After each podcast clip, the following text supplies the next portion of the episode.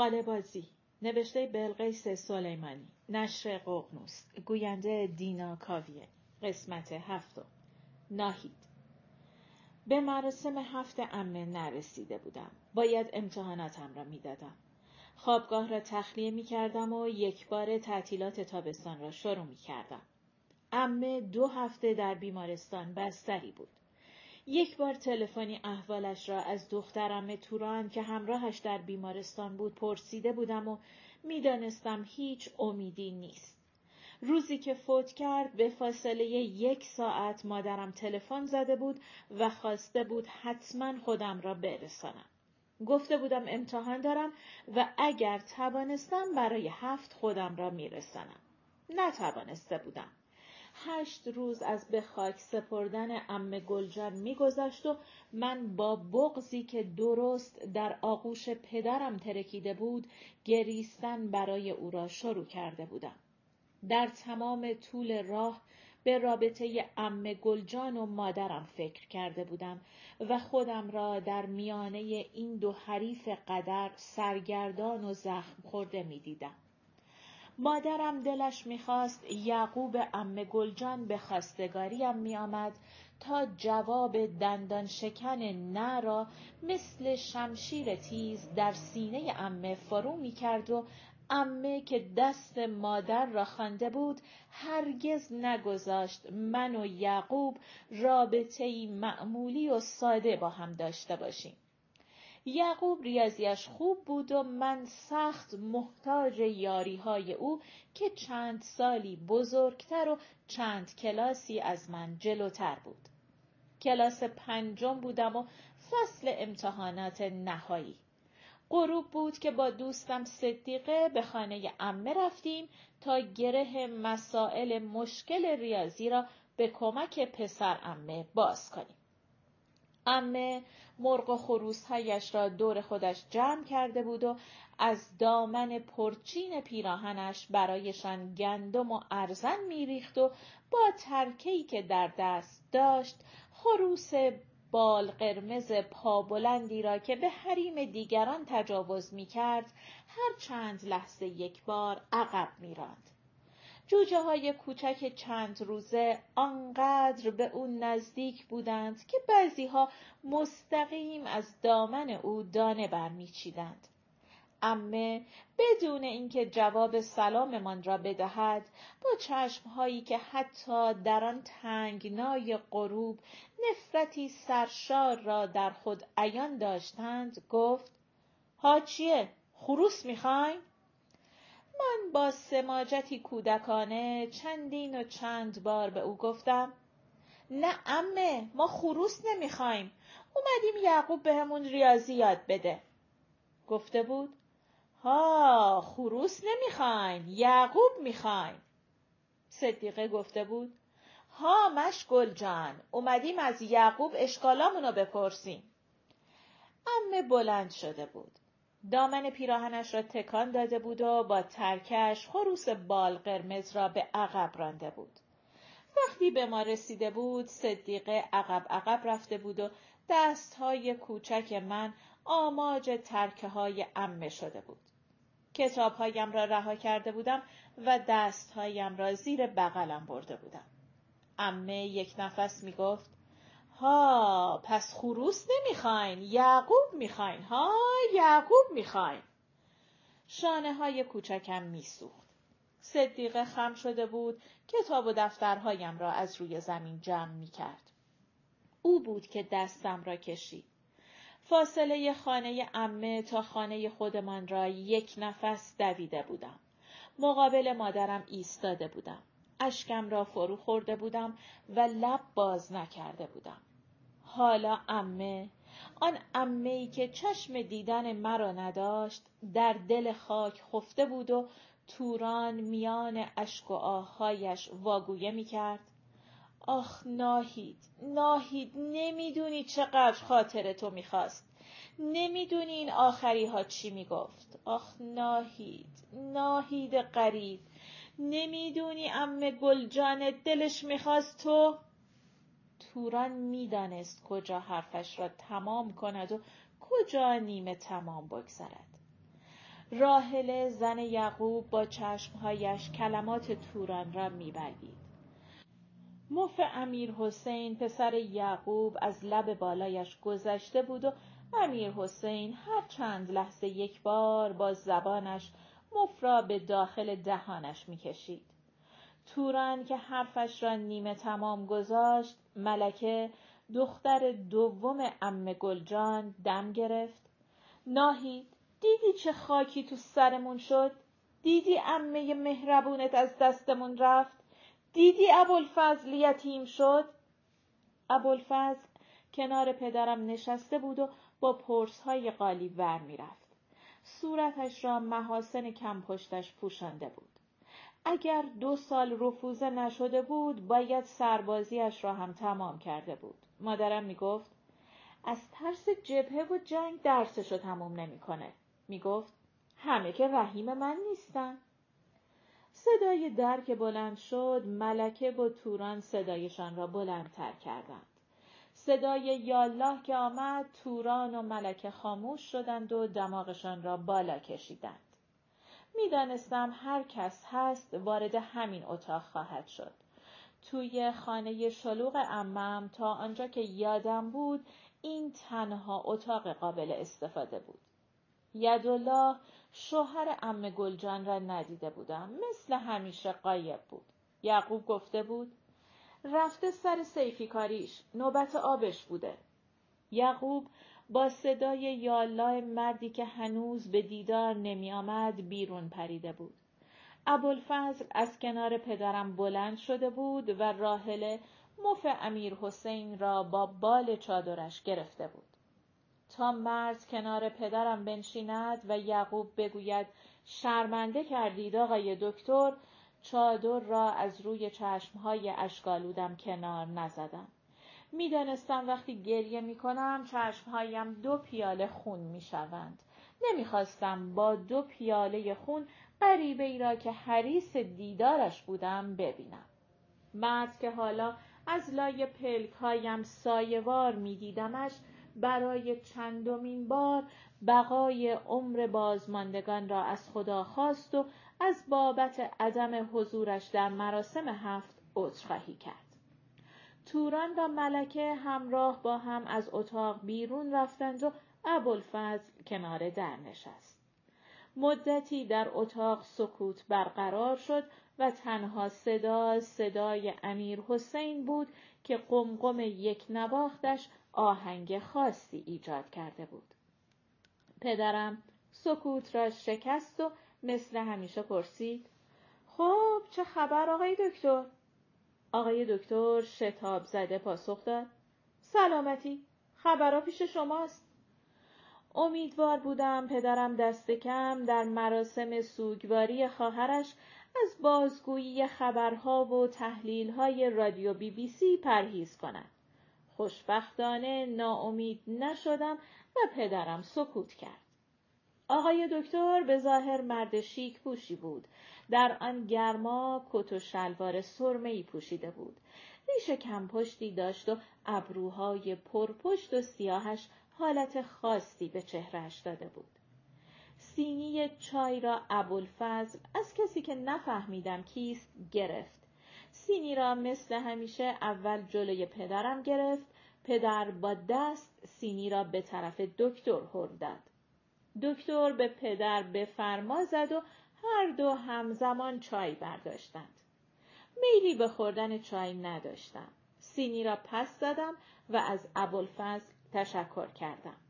یعقوب از طرف دیگر اتاق گفت دختر دایی چایی بردارین گلوتون رو تازه کنین به نظرم در همین لحظه بود که جناب دکتر هیکل مچاله شده مرا برای اولین بار دید و نگاه ثابتش را به من دوخت.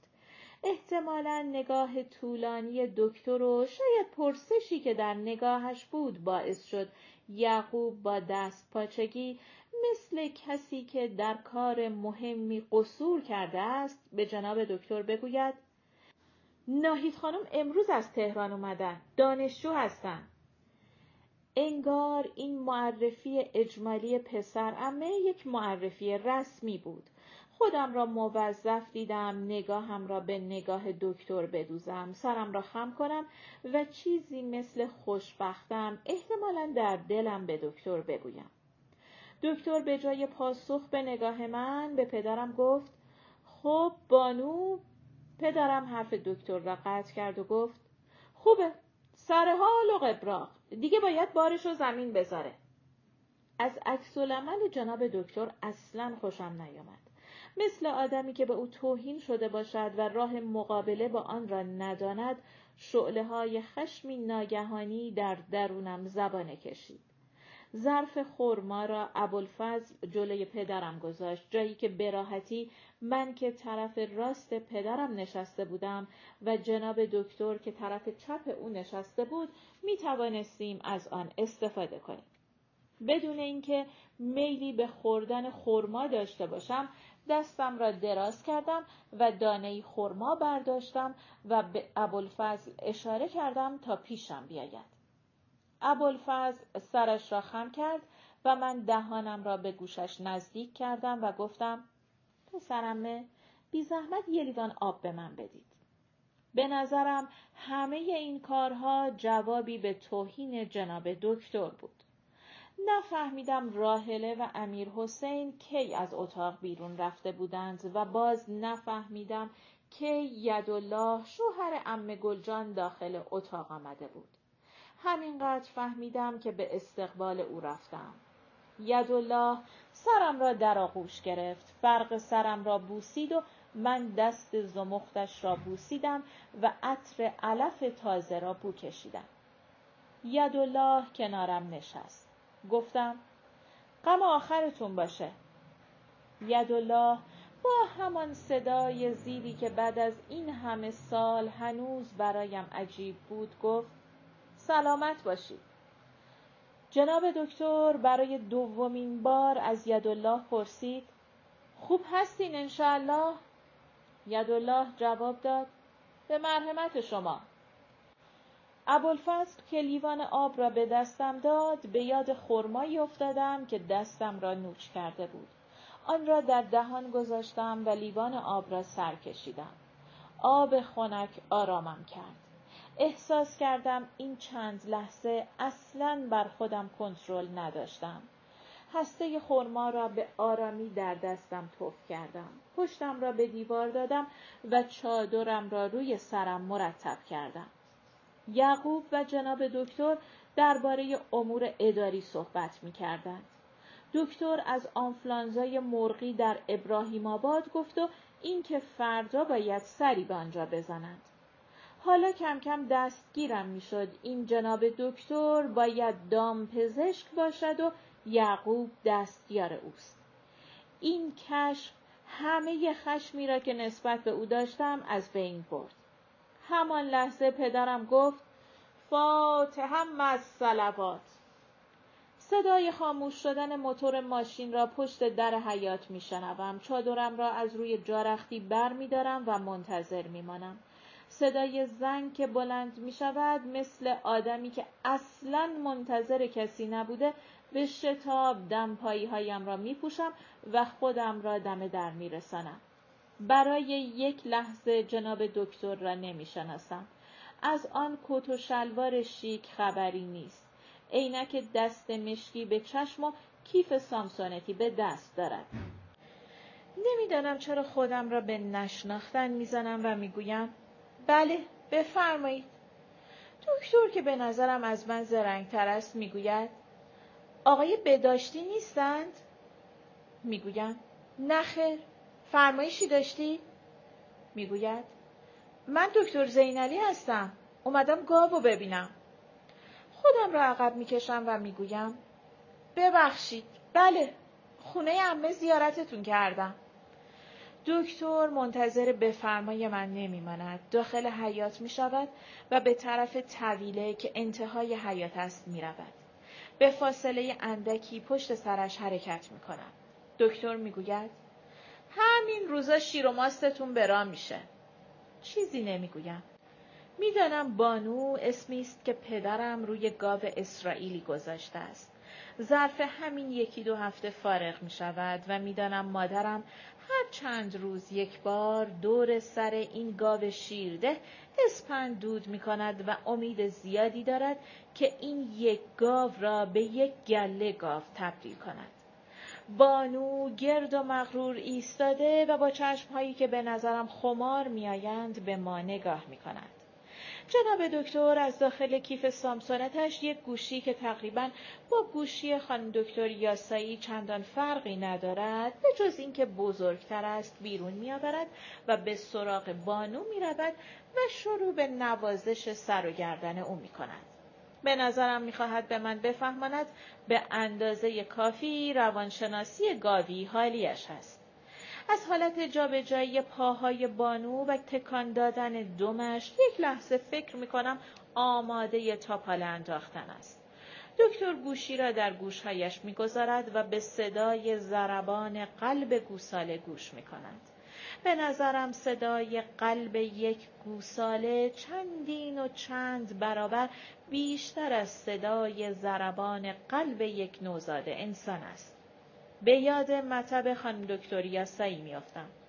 دکتر با خوشحالی مثل مادری که صدای قلب فرزندش را میشنود به صدای قلب گوساله و احتمالا قار و قور شکم بانو گوش می‌دهد.